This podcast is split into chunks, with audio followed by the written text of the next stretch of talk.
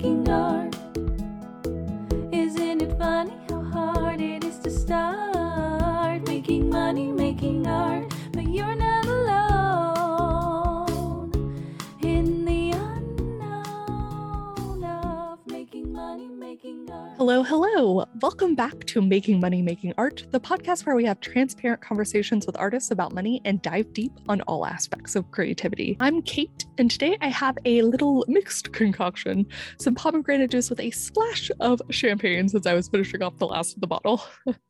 I'm actually in the middle of writing solo for the first time today. I hosted a Patreon live stream and a Twitch stream earlier and managed 2,740 words, finishing off chapter one and most of chapter two for my Hallmark submission. And I am not stopping anytime soon. My co writer and I are supposed to meet up in a bit, and I'm hoping to finish a zero draft of chapter three um, of my Hallmark submission because, of course, my co writer and I are also submitting our story for the Hallmark contest. so lots to do before the evening is over. But I did need a break. My wrist is still recovering from a bout with carpal tunnel. And as taking care of ourselves and treating ourselves was an important part of today's conversation, I figured there was no better time than to take a break and film the intro for this episode. Uh, but before I introduce you to this week's guest, I do want to shout out a couple of people who were so kind as to leave reviews for the podcast. I hadn't even realized we had any yet. So thank you so much to GC Rocks with all the Z's. and RZ Reader over on Apple Podcasts, and everyone who's rated it on their podcast platform of choice. I cannot thank you enough for the reviews, for the ratings yeah, it, it, was wonderful to see. But without further ado, this week I had the absolute pleasure of chatting with USA Today best-selling author Regina Duke about her career author earnings, what it's like to get that title of USA Today best-selling author, and how she juggles multiple series. One of which, her Colorado Billionaires series, is up to book 12 with a goal to release the 13th later this year. But she doesn't just write romance; she also publishes horror, sci-fi, nonfiction, vampires. She enjoys short stories, novellas, and novel-length work. And when I I look at someone whose career I'd I'd like to emulate, it is Regina. You know, she's writing what she wants and publishing what she wants and and just enjoying the ride. Uh, now, Regina started self publishing over a decade ago, so I especially wanted to pick her brain about the different trends she's seen, how that affected her sales, and if she had any guesses for the future of self publishing. And on a personal note, it was such a joy for me to get to chat with someone I've become friends with over the course of the pandemic. So I hope you enjoy hearing from Regina as much as I did. Regina, hello, are you ready? I am ready. All right, I'm going to ask you the first question, which is how much money do you make from your creative endeavors? Okay, that's a very good question. I started in um, 2011. So I've been doing this for over 10 years. I did really well for about 5 years. And and then things have petered out. Partly because Amazon has changed.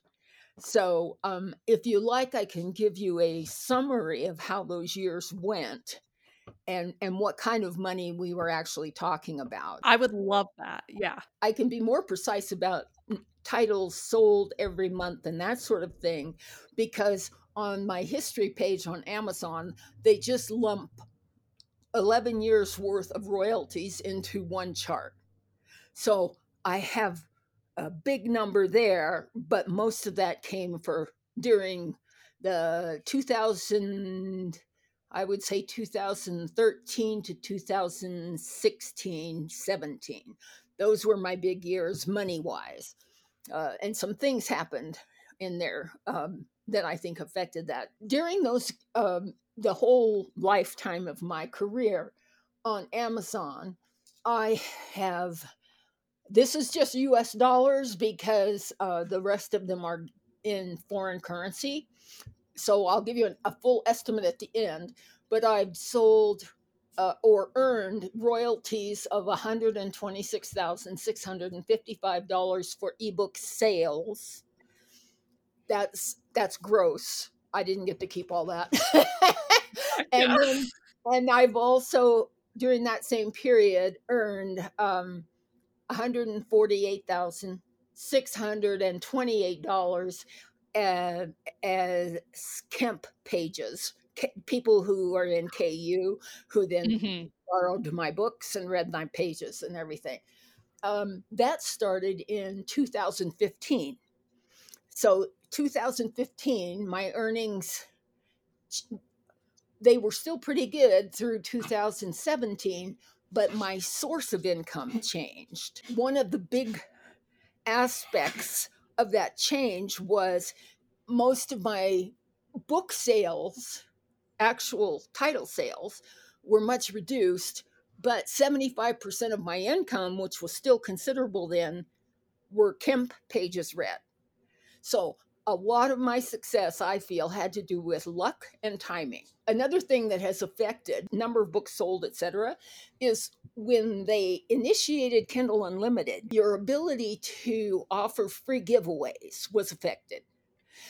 You can still do a free giveaway um, but you're not gonna well for me i can only talk about my experience. For instance in 2014 um, the biggest number of giveaways I did in one month was 91,000 and some. Wow. And during that month, I sold 1,523 titles. Okay. Mm-hmm. Uh, there was no Kindle Unlimited then. And the following month, I sold 1,600 titles and then 1,300 and so on. So a giveaway back in the day in the 2014s that you knew if you gave away a ton of books people were going to read it and then a, a, substantial portion of people were going to come back and buy your next mm-hmm. book.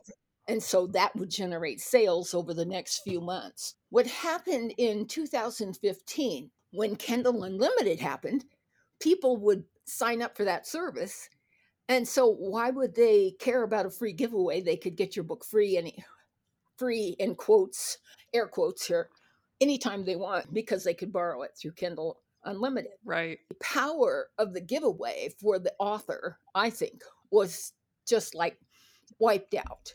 Um, after that point, after Kindle Unlimited, I think um, I'm looking at the free book giveaways I did after that.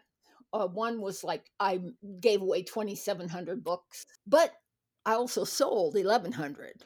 So it didn't affect my per unit sales for the first couple of years, but it did later on.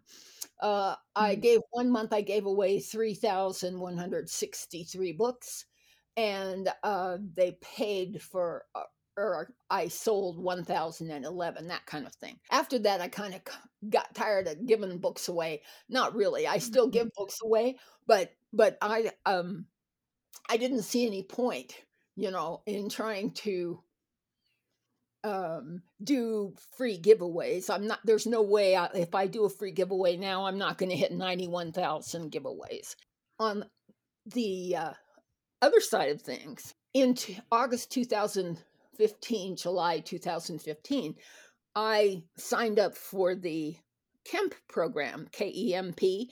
So the Kindle Unlimited people who the pages read. And that worked out really well for two years. And the first two years, I averaged almost, oh, I would say between 800,000 and a million pages a month, pages read. Um, wow. The highest I had during that time was in June 2016.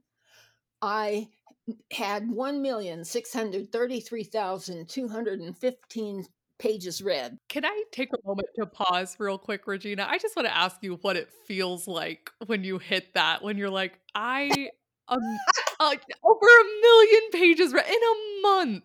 In a Regina, month. Was, like that's I was feeling pretty good. yeah. That was that was a very nice feeling. yeah. yes, and and they were paying more per page back then. So, yeah. You know, it, that was a nice month. Uh, and then about 2017, the number of pages read began to dwindle. And I think there are several factors involved in that. There are a lot more people publishing. The older the Amazon service gets, the more people are publishing. I don't know if you've ever looked at um, like the journal uh, there's a journal category. People just put journals out. They put out a cover and then they put lined paper in it, and maybe they have calendars in it or whatever. And I thought, well, gee, you know, they're saying that really sells, but I can't do that because I feel like I'm cheating people. If I'm going to Mm-hmm. charge money for something, I need to give them a story. And um, I found out, and I can't remember, uh, my research was all online, but I cannot remember exactly where I saw it. That one of the, oh, it was on YouTube, one of the authors who's famous for doing um, journals and that sort of thing has 22,000 titles on Amazon. So so yes, he's making, you know, nine, ten thousand dollars a month, but he has 22,000 titles on Amazon. So volume volume helps. Now Yeah. Yeah. And of course, during that time, these um, the money that was coming into me, that was all th- those figures were gross, and I was not the smartest advertising person in the world, and I don't do my own taxes. I have a CPA, but I have to keep all the records and all the numbers and everything. So I know that for a couple of years, I spent way too much on advertising, and most of it was on Amazon.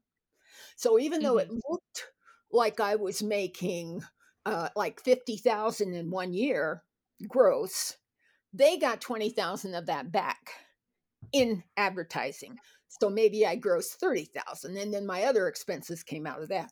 So it it, the numbers sound really good and it's really exciting to sell your books but don't give up your day job. I i was very pleased that i was able to uh, hire some part-time help during the big years and um, I, I no longer do that. I can't afford it because i don't earn that much money but that's okay you know it's okay. I had a really good run and i still have people who follow me. I have 2000 people on my newsletter list and over 3200 on bookbub and i haven't even checked goodreads and stuff so i have fans who who look forward to my books but i don't see myself ever having the kind of numbers i had during those four Right. years 2013 to 2017 Yeah. Well, you answered one of my questions, which was going to be, you know, how has publishing changed for you since you first started publishing? When I was looking at, I thought I saw that 2012, but 2011 you first started. That's Yes. wild. I mean, I don't know that that's the the first year that self-publishing really got huge. It might have been a few years before then. 2010 i think was the big year because i remember um, talking to a, another author who was also indie publishing and in fact she was a new york times best-selling author but she was uh, quite an influence on me then um, and she taught me a great deal about advertising and that sort of thing she said the year 2010 was the when it really started to hit and so I believe I believe her on that because she was already publishing then. So 2011, I'm thinking, oh gosh, maybe I missed the window, but I'm going to do this anyway. so I'm really glad I did because boom, you know.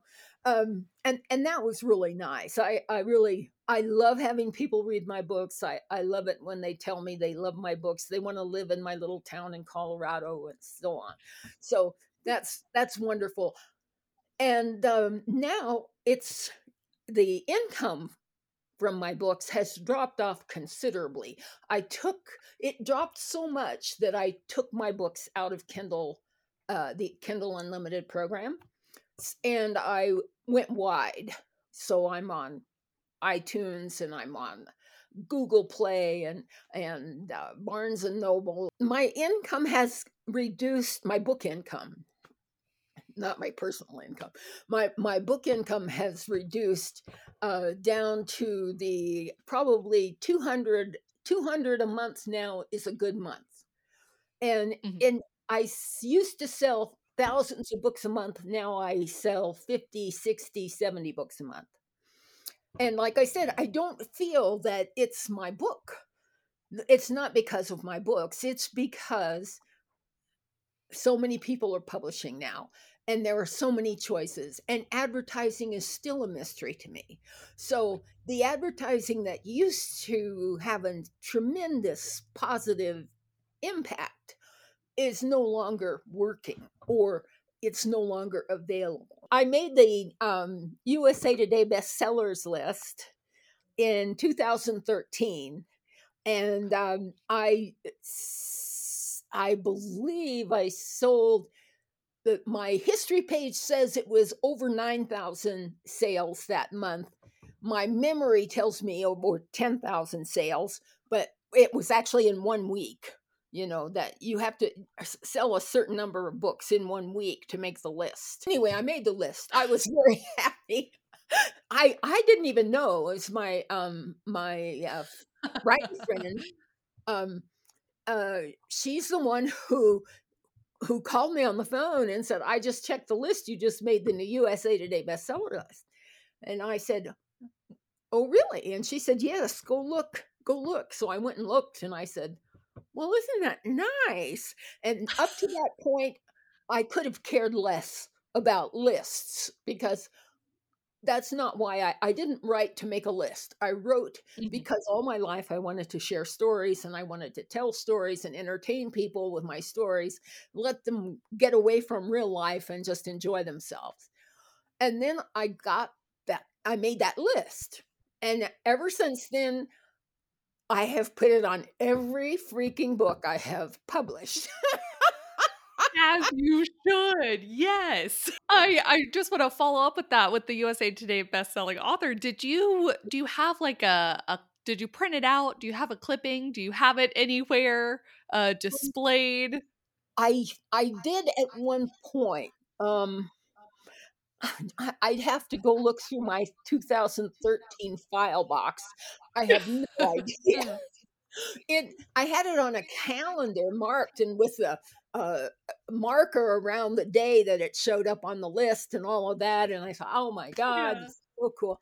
And then, you know, time goes by and things change and you've got to start another box. And I have so many boxes of paperwork, you know, over the years because you're you run a business when you sell on Amazon. You're running a business and you have to you have to keep your paperwork for 3 full years to make sure you don't get audited and all that, which is why I have a CPA because the Yes. Taxation is not my field and it just freaked me out. Oh yeah, that's what I think this is the last year that I'll be doing taxes by myself. I think next year I'm like I just I can't I can't. I don't I feel confident enough but like not really. So, Not real. like I'll just give that to someone else. Please help yes. me. yes. And what's it's amazing because you know I I thought okay, um this is my second CPA. The first CPA was um was inexpensive and also made mistakes. So the mm-hmm. second CPA uh, higher end CPA, uh, but used to working with writers and artists. I was just amazed. I thought, oh, I didn't even know about that. I, I, what form is this? I would just look through it after he did it. And I thought, oh my God. So I gladly pay him every year. yeah. Yeah. Like I won't even be able to find that on my own. yeah. I do want to add a quick comment on um, one of the other things when you were talking about earlier is that you you know eh, the business has slowed down due to just like how insane the market is but one of the things i was so impressed by um when i went back to look at your books that are currently on Amazon is just how many reviews you have. I have so many friends, you know, who've yes. who've been publishing for years and stuff and even your more recent books have more like those my friends will have struggled to get that number of reviews yeah. you know so it's kind of one of those where it's like the fans that have have stayed around you know are obviously very dedicated people so that's a wonderful thing it is a wonderful thing and they come back and um the i think the I think my first romance in the Colorado Billionaires series. Um, oh, may, I don't know. It may have hit 700 reviews by now. Last time I looked, it was at 625 reviews. Um, the following books have fewer reviews as they as the book gets newer. The reviews are fewer, but, mm-hmm. but I, you know it's okay. And the only reason those reviews were hugely important to me during a certain period of time was um, back in the day, in 2012 and 2013, indie authors had stood a really good chance of getting an advertisement with BookBub. You know, book that's no longer the case. BookBub now only accepts about 20% of people who apply. And now the chances so and so many people apply now, but it's also so expensive. You know, it used to be very doable. Uh, I think the fellow who originally owned it sold it and so it, new ownership took over and gradually over the years those prices especially for romance have gone up and up. So um back in the day you could get an ad for oh four five hundred dollars in that ballpark. I'm not saying there's anything wrong with bookbub. They have an incredible audience and if i could get an ad with them i would take it. Um Yes. but they've also instituted a, a different kind of advertisement uh, for for like under a hundred dollars or something. I haven't checked their page, so if anybody's interested, go to BookBub, check their page, and and find these things out for yourself. Because I'm running on memory here, I haven't felt the need to go look for a while, so my numbers are not up to speed there. Uh, but they getting an ad on BookBub I got two or three ads on BookBub in the early days, and that made a huge, huge difference in um, my sales and my visibility. Today, I, I advertise a couple times a year on Amazon, but like I said, I I've, I've learned my lesson. I'm not going to give them $20,000 back in advertising. Yeah, yeah, that's the hard part about being a, a self-published author, but also just trad pub authors nowadays too. Just to be an author now, it's like if you want to get people to read your book, the business aspect of it has to come so much in play, and it's just That's it can be a struggle. It's a learning curve. you know i've been to writers conferences since i was in my 30s and and they would tell you you know here's what you have to do to make it and so you just make this list of things you know go to conferences do pitches do this talk to editors do this dress for success all these things and you know you check them off your list as you're going and you check all those things off and you go i'm still not published. Yeah. and um, uh, people have asked for my books. I got my most hopeful rejection was from uh i think Tor uh i wrote uh one of my early books was science fiction and the Yeah. plot was fantastic but my skill level was not there yet. So i have since rewritten that book and it's actually published the first it's eventually going to be a trilogy but you can read the first book without feeling left out um, uh, and it's that's sugar rising. So i had to rewrite the whole book though. I said oh my god you know you go back and you look at what you used to do so we're growing all the time getting better and growing Yeah. yeah which is a wonderful thing. It's a great uh I always say that that's one of my favorite things about writing as a hobby and like as a profession is that like you can just keep getting better. There's not a time limit on that's if right anything more time gets you better. you just keep going i my Yeah. vampire books um are I love that universe. I love playing in that universe. Um, they don't sell nearly as well as contemporary romance, but oh my goodness, that's a fun place to go. And I love the characters in those books. So I'll probably write a third one. But this year I'm writing a horror novel as my uh, outside the box experiment. I always Mhm. have, like you, I have to have more than one project going at a time. I have uh, a novella waiting in the wings. It needs another 10,000 words and a, you know, a feasible ending. Uh, I've got Yeah. one book uh, with the formatter, uh, and that should hopefully come out in the next month or so. And then then that's nonfiction. And uh, so I'm writing the horror story, and I already have half my next romance outlined. So just, you know, constantly going. If I could write and publish 10 books a year, I'd probably be earning a lot more money. But Yeah, well that's what um I was chatting with my friend Brooke Passmore. I don't rem- remember if she was still making videos when you were uh, on Yes, AuthorTube. I, I follow Brooke. Yeah. She was saying how her big thing, um, part of the reason she made the decision she did was just how to what it feels like is to succeed in publishing, you have to be publishing four or five books a year in order to you know Mhm. get a certain amount of revenue she's like i just can't do that you know and it's it's a tough spot to be i do want to ask so you've you've written horror you've written contemporary romance you've written your vampire um series and i mean in sci-fi like you've written in so many genres and Yes. uh, do you notice any differences when you're outlining or prepping those genres or like is anything different to you Um, yes, actually, I'm. It's like there's this transformation in me. I'm a different person when I. Now, you may have seen the short story that I did on Ko-fi for Barrett Laurie. Um, uh-huh he he asked me, he said, "Oh, do something besides romance." I said, "Okay." So I did this I, short story called, uh, uh, I think it's called "The Patriot."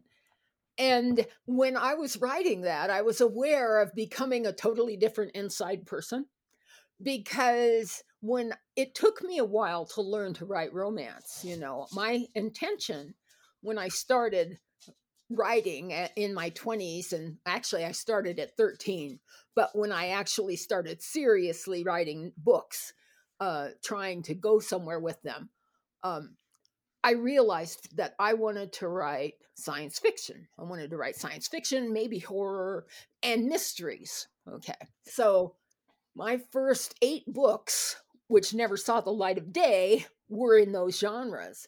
And um, then I said, well, maybe I, I'll try a romance because everybody says romances are the bestseller. Uh, and uh, and Zara Hoffman will tell you that they keep the rest of the industry afloat. Romance sales are what keep the publishing industry afloat. So I started reading romance. The New York Times author I, I mentioned to you, she, um, I would read her books. I think they're still available, by the way. Her, uh, her name is Sandra Edwards. Uh, her her author name is Sandra Edwards, and um, I learned to write romance by reading her books because I thought, well, I might as well. She's on the New York Times bestseller list. I might as well read books by somebody who knows how to sell books. yeah. And um, it did take time. It took, uh, I wrote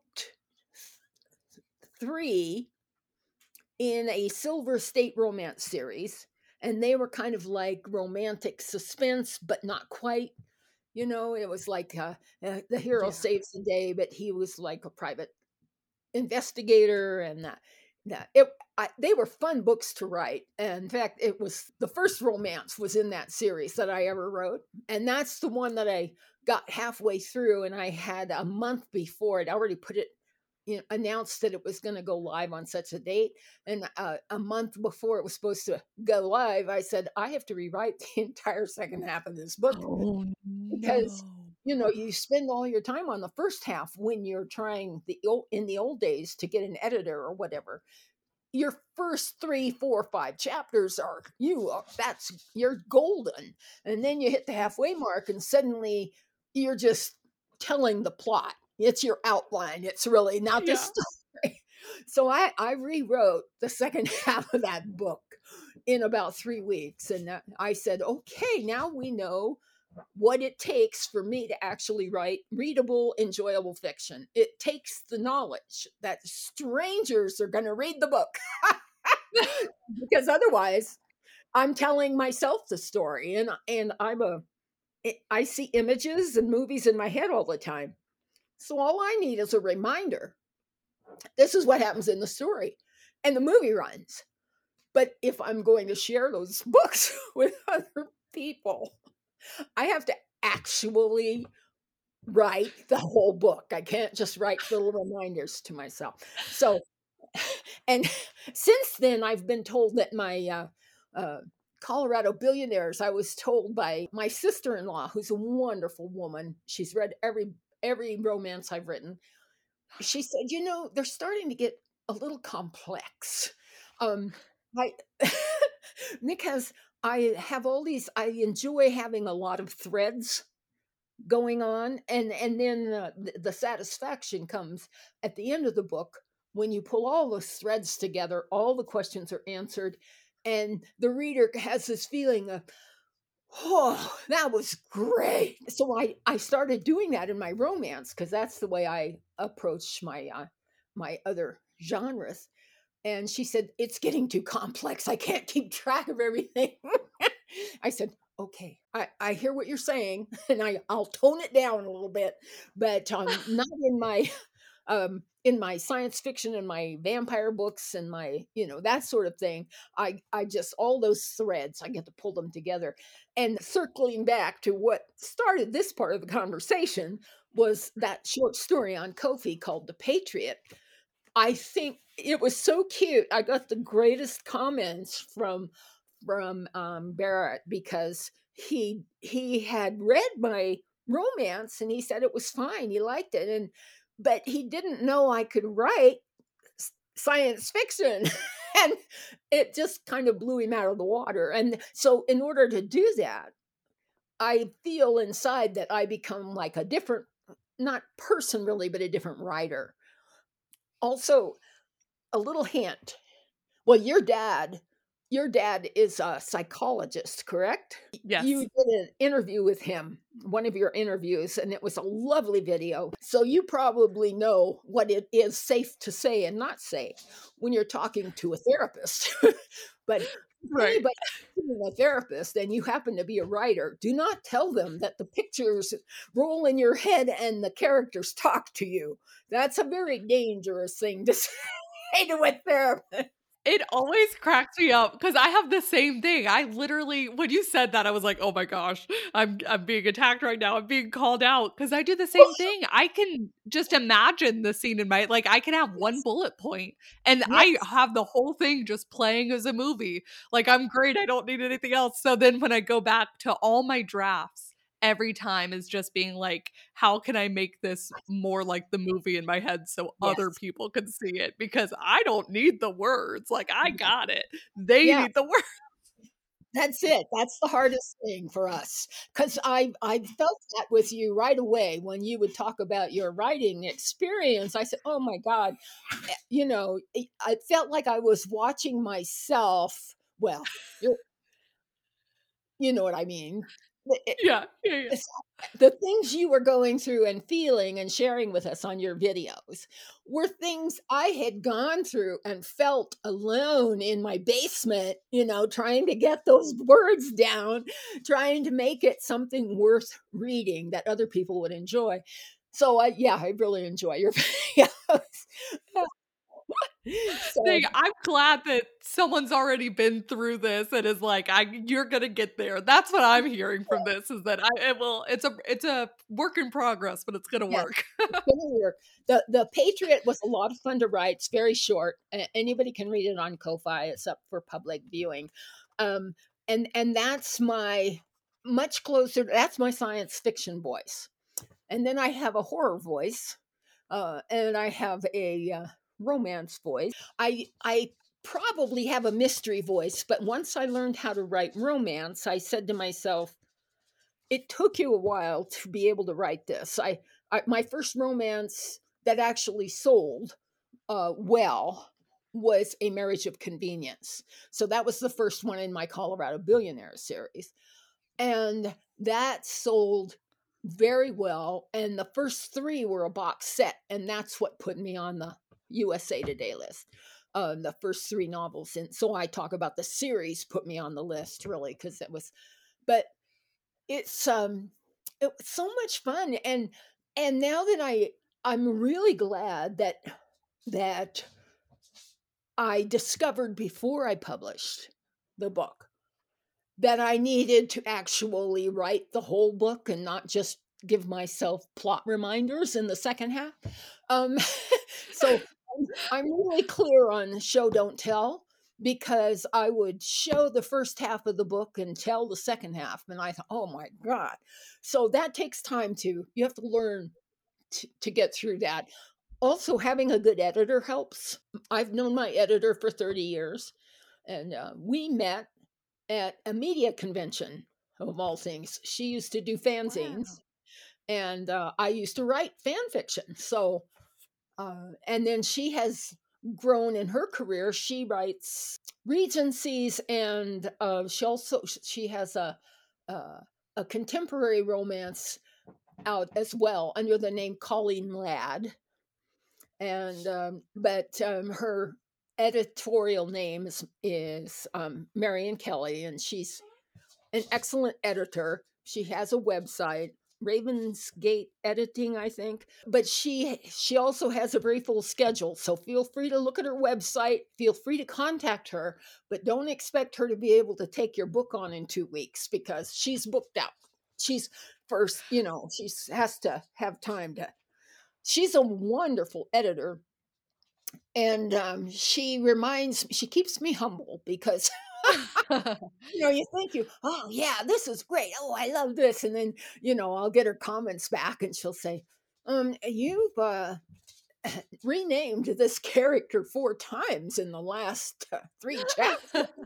Or you know that kind of thing. And this is after i've been through it with a fine-tooth comb but we see what we think we're going to see so you need that editor. Oh, yeah. So you, she's not just your editor at this point after so many years. She's your friend. She's a wonderful friend. Yeah.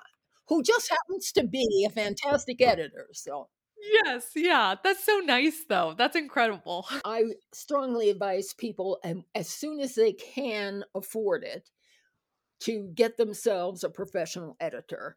Um until then, just do what you can. And if you have beta readers five or six or 10 beta readers who tell you, uh, yeah, yeah, I paid money for this book. This book is really good. Or, you know, give you feedback and you improve the book or whatever. I would say go ahead and publish on Amazon because if it turns out that nobody buys your book and that embarrasses you, you can unpublish your book.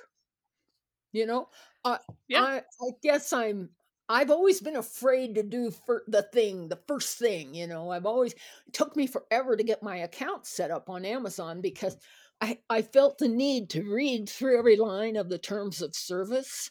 And uh, back then, there were only 35 pages of legalese, you know. It took me 10 hours. yeah. And there were still two paragraphs I didn't understand. So I said, you know what, Linda? Thousands of people are selling books on Amazon. Just hit the I agree button and let's get started. But I had to learn everything inch by inch as I went. Yeah. I love it now. I I have all these friends on YouTube and and um which is great because you know at my age you don't see a lot of people during the day. So I I, I love that networking and that communication and you know I think that's wonderful. And my books my books i have readers and the more people who read my books the happier i am but i'm much less focused on the money from the books. I mean it was glorious to have four really good years on amazon yeah. you know? That was really nice. But on the other hand when i when my uh, uh, sales numbers dropped to the point where I was only bringing in a hundred or two hundred a month, I thought, you know, because I I don't have a day job, but I have a pension. Okay, so I don't have to rely on my books to pay my bills. That's mm-hmm. complete transparency. Okay. So that's why I said earlier don't quit your day job because you don't yeah. know when it's going to come in or when it's going to stop flowing. When the money started shriveling i at first i was really bothered and i thought wait a minute you're writing the same books you're writing the same quality or quality improves with every book uh, but the situation amazon is a business so when they change things they're going to change it so that it benefits amazon not mm-hmm. necessarily mm-hmm. so it benefits me and that's okay because you know that's the way the world works and I said to myself, you know, if you're not going to be making, you know, thousands of dollars a month, then it's really easy to allow yourself to work on your vampire books and your science fiction and your horror. So I really feel I'm fine with with with my sales right now. I don't care that I'm not making a lot of money right now because it totally freed me to go back and start working on the science fiction and the horror and all of that. So I'm really in a happy place right now. Yeah. Very happy. That's amazing because I I think that's such a great way of looking at it and seeing the positive or you know either situation. I've always wondered about those people who are who are still selling really well but they're having to publish, you know, 10 books a year and I'm like, Yeah. "Are you is this I mean, obviously that's their income that they're relying on, but I sometimes wonder as writers, you know, we're kind of artists first, business people second. Um, I sometimes wonder if the artist in them doesn't feel as fulfilled as they would like, but they need to keep doing it. And it's, eh, yeah, yeah. Now, if someone wants to make a living as a writer, they should watch Michelle Schusterman. And yes. because she talks about how how to become a ghostwriter and how to how to move in that area of writing and how to make an income from that while you also work on your own books that you get credit for. Um, I can't recommend her channel more highly because you know she's it's like you. If people aren't watching you, then they are not watching AuthorTube. You know, I mean, there's, there's certain people on AuthorTube that have street cred you know you, you've you've been doing it a long time. When when your books start selling you're going to get to the point at, in your career where you're going to just probably accidentally uh, write something in a genre that the universe is just ready to go crazy with.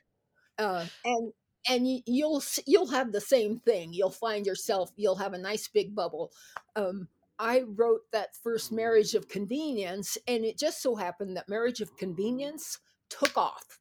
And it wasn't, you know, my book was good. I mean, I try to write the best book I can, but, you know, I don't aim for the great American novel because I want to entertain people. I, I don't want to be an assignment in an English class in a college somewhere. I want people to laugh and cry and, you know, one yeah. of the nicest um, letters I ever got for my uh, romances came from a man whose wife was terminally ill. And he wrote to me and said, I just wanted to thank you for your Colorado Billionaires books because my wife is terminally ill and she's been reading your books for the last few weeks. And for the first time in over a year, she has been laughing, I he said it's wonderful. She's enjoying herself. She it really gets her out of herself, you know. And that just yeah. really touched my heart. And I thought, that's why I write these books. I want people to be carried away. It's like the vampire books, you know. Um, Becca was one of my readers for the for she had an arc for the vampire series, and she read both books. And oh my god, she she had the perfect reaction. I said, "That's it, that's it. I don't care if anybody else reads that book. I obviously wrote that book for Becca. yeah. so, you know, it's still all about the writing. Well, that's so impressive after uh 12 books in the series. Do you have a plan to ever stop the series or is it one of those where it's like I mean they make you happy, they make readers happy, you just keep going? I'm I'm uh, working on the outline for number 13.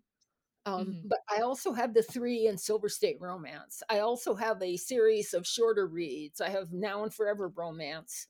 Those are uh, available in a box set, but they are like hour long stories, not related to Colorado billionaires. They're contemporary romance. Um, all of my romance is sweet and clean. What Amazon is now what they say, sweet, clean romance. Um, because I will shut the bedroom door i shut the mm-hmm. bedroom door. Now things get a little bit spicier in my vampire books and in my uh, uh, science fiction that sort of thing. Um, but if if i think some 12 year old might pick up my book and read it i uh, there's nothing in there that's going to hurt a 12 year old or yeah. or year old or whatever you know? So yeah. So i'll probably continue writing colorado billionaires although i'm slower now because I want to write other things as well. So uh, there'll Yeah. be number 13 will be coming out hopefully before the end of the year. Um, uh, I'm writing it concurrently with the horror novel. And after that, we'll see what happens because you never know what's going to happen. But um, my brother, who passed away a year ago, he read everything I wrote. And he told me that was the greatest thing he'd ever written or ever read. And he's not a romance reader. He says, No, it's like reading a little mystery and, you know, you've got everything. And he says it's fun and it's, you know, there's nothing gnarly in it. He said, I really like it. I said. You are the sweetest brother on the planet. yeah. That's so So, nice. yeah, great. So, so I'll probably continue writing those. The majority of my fans know that series. I I see that series dying. I did want to ask because I when I was I was trolling along your Amazon page, I did see Oh, that good. um you have uh book one of the Colorado Billionaires. You translated into Spanish, and I know you Yes. speak Spanish, but did you do the translation of that, or did you pay someone to do that? No, I paid someone. I paid a native Okay. speaker to do that. Um, uh, someone I knew, and uh, who was who I I trusted to do a good job with it.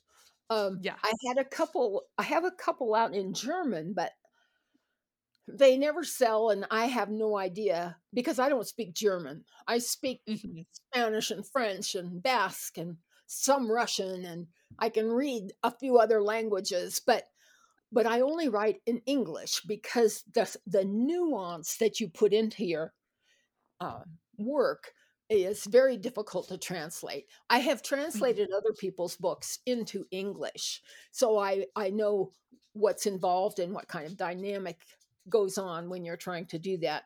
So, but the I still the Spanish translation, La Fuerza de la Boda, still sells occasionally, but it's um much lesser known and has not been profitable at all. And so I thought, that's okay. I have one out there. So that's enough. And the same thing with audiobooks. I have that book, um, uh, uh, The Wedding Wager, that first one in series, is also available on Audible. Uh, but I have not had any of the others recorded yet because one, it's it- take it takes time away from when you're a one woman operation there's a lot that goes into acx and getting juggling things with people who are recording for you and eh, auditions and choices and and proofreading and all of that and and i just said okay. I did one it took a huge chunk out of my writing time and it it sells but it's doesn't sell enough to make up for all of that. So I thought, okay, I'm not I'm not too worried about audible books, you know. Um Yeah. so yeah, those are just choices you have to make. Some people want all their books on audio and audible, and that's great. If you can do that, that's great because people love to listen to audiobooks. Uh, but I just I can either write the new story or I can put the old story on an audible. And I I you know, I'm over 70 and I thought, you know, I just want to keep writing. I mean, how eh, not to be morbid, but you know, you reach a certain age and you go, how many books will I get done before I can't do this anymore? And and I just decided that I just wanted to write the stories. So, Yeah. Yeah. Yeah. No, that's it's an excellent point that we have, you know, limited time just in our day uh Yeah. that we have to make these choices as creatives to be like okay well am i going to focus on like you're juggling two projects but obviously if, if it was possible to clone yourself and write like yes, you know in projects at once like of course we do it you know because we just want to explore Great. I'd love to do that. I want to be writing the third vampire book. I want to be writing the next two volumes of Mind Flesh Saga. I want to, you know, be doing all of that. And so, but you know, you need to sleep and yeah and then and then there are the dogs, you know, and you have to spend time with the babies. And then there's the piano. I'm an amateur. I'm an amateur, but uh, I've always wanted to play. And one of the things I did when I started selling books back in 2011, um, by 2012, I had bought myself a keyboard and started lessons. And then uh, it, during the fat years, I said, Well, I've always wanted my own piano. And if I don't go get it now, when will I get it? So I have a standing grand. Um, and his name is Andy Panda eh, because he's a black and and i that's i just love it I, I study music theory because i find it fascinating and i do lessons online because i uh, two lessons a month that's not enough you know i yeah they're only half hour lessons so i go online and i pay half of what i would pay for a regular lesson in person during for a month and i can take a lesson every day I can do lessons over and over. I just love it. I just love it. So, yeah. That's so awesome. I love that you uh recognize that you needed to uh treat yourself Yes. and and get you get your piano. Yeah, get you something that you enjoy with your work. Yes. I have and and so I I feel like, well, you know, it's okay. You you've done a few things for yourself, you know. One of the fun things I did was uh, a friend and I went and visited her family in New York and and I'm I'm doing better now, but I had to have both hips replaced, and I Oh wow. I healed quickly, but my body did not recover quickly. Does that make sense?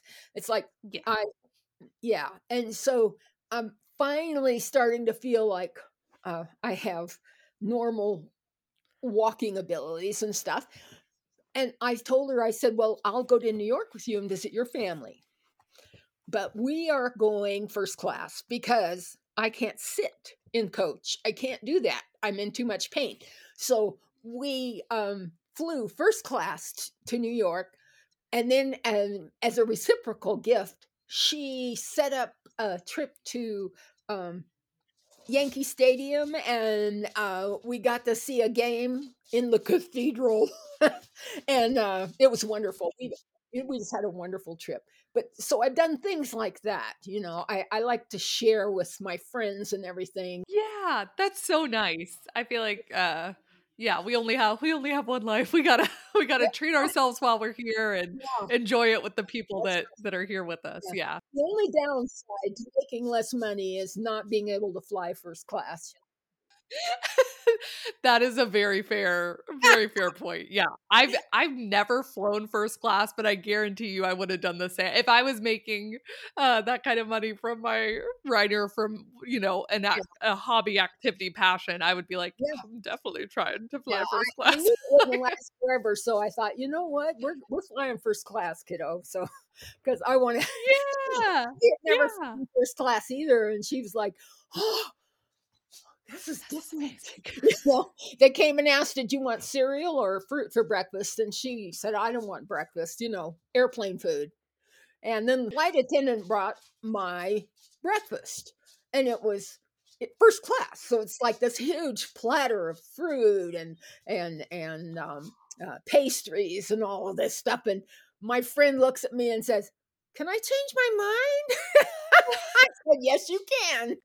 You- you're first class of course you can but that was it was fun to do because you know when when else in our lives are we going to be able to do that unless we just get a little extra bonus you know Um, I do want to finish off with uh one final question I have for you, and uh, this might be if you're like, I have no idea. That is more than fair. Um, but as someone who's been in the self-publishing industry for a a decade now, over a decade yeah now, do you have any idea for any guesses of what you think the next decade might bring?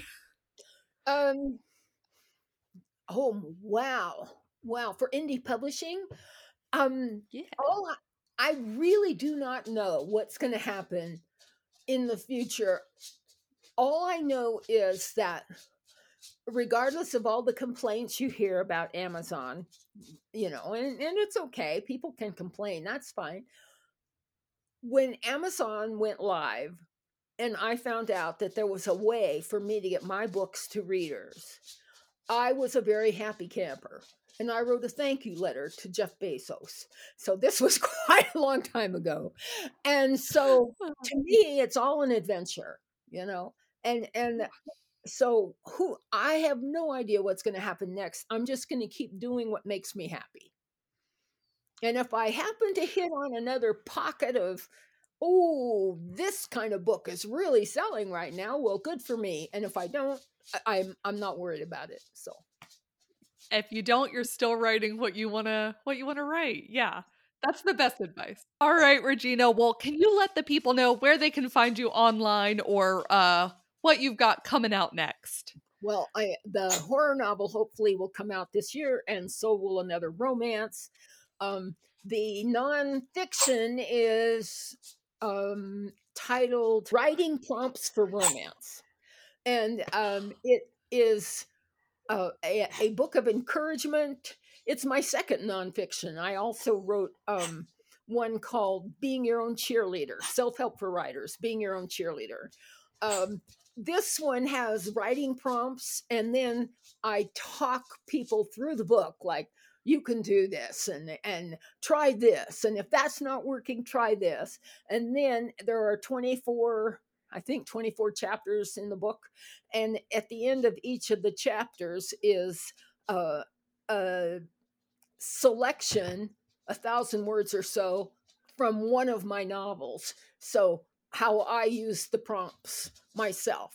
And so, here's what I did with them, you know, now. But, you know, then you read the prompts, you write your own scene, then you can read mine and see, oh, oh, you did that. Oh, okay so that kind of sharing. I love that. Yeah. Yeah. So that's the one that's in formatting right now. That's so awesome. Well, thank you so much for chatting with me, Regina.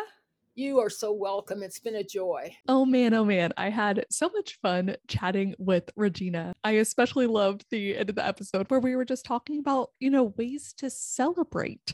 Uh, you know, not only in times of success, but also training yourself for, you know, trying something new, putting yourself out there, submitting, sharing your work. That's something that I've I've made a mental note to get better at. Um, so, you know, that's that first stage of growth, right? You know, recognizing that you need to do a thing. Uh, I don't know that I've perfectly put it into action yet, but it is something that I'm going to take Regina's lead on and try to get better at. And as I'm actually filming the outro for this episode a little bit later, a couple weeks after the fact, I did want to share that my co writer and I did receive a rejection letter from Hallmark, but I consider that to be a huge success in itself. That means we tried, right?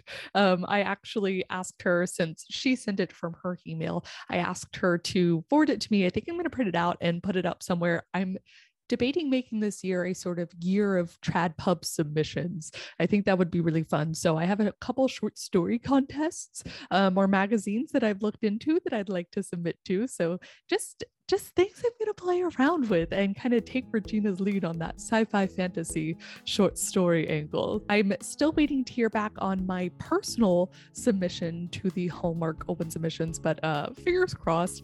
Either way, I'm I'm proud of myself for doing the thing. and now I just need to find a way to celebrate even the rejection, uh, potential rejection, you know, fingers crossed and toes. Yes. but that's going to be it for this episode. I will, of course, have all of Regina's links in the show notes. And if you'd like to support this podcast or recommend an artist for me to interview, you can find us at ko-fi.com. That's ko-fi.com slash making money making art. As always, you can find me as Kate Kavanaugh Writes on YouTube, Twitch, and Instagram. And my website is readwriterome.blog. The music for Making Money Making Art was created by the amazingly skilled and talented Micah Vidal. And I will see you all next week. Happy creating! Making money, making art start making money, making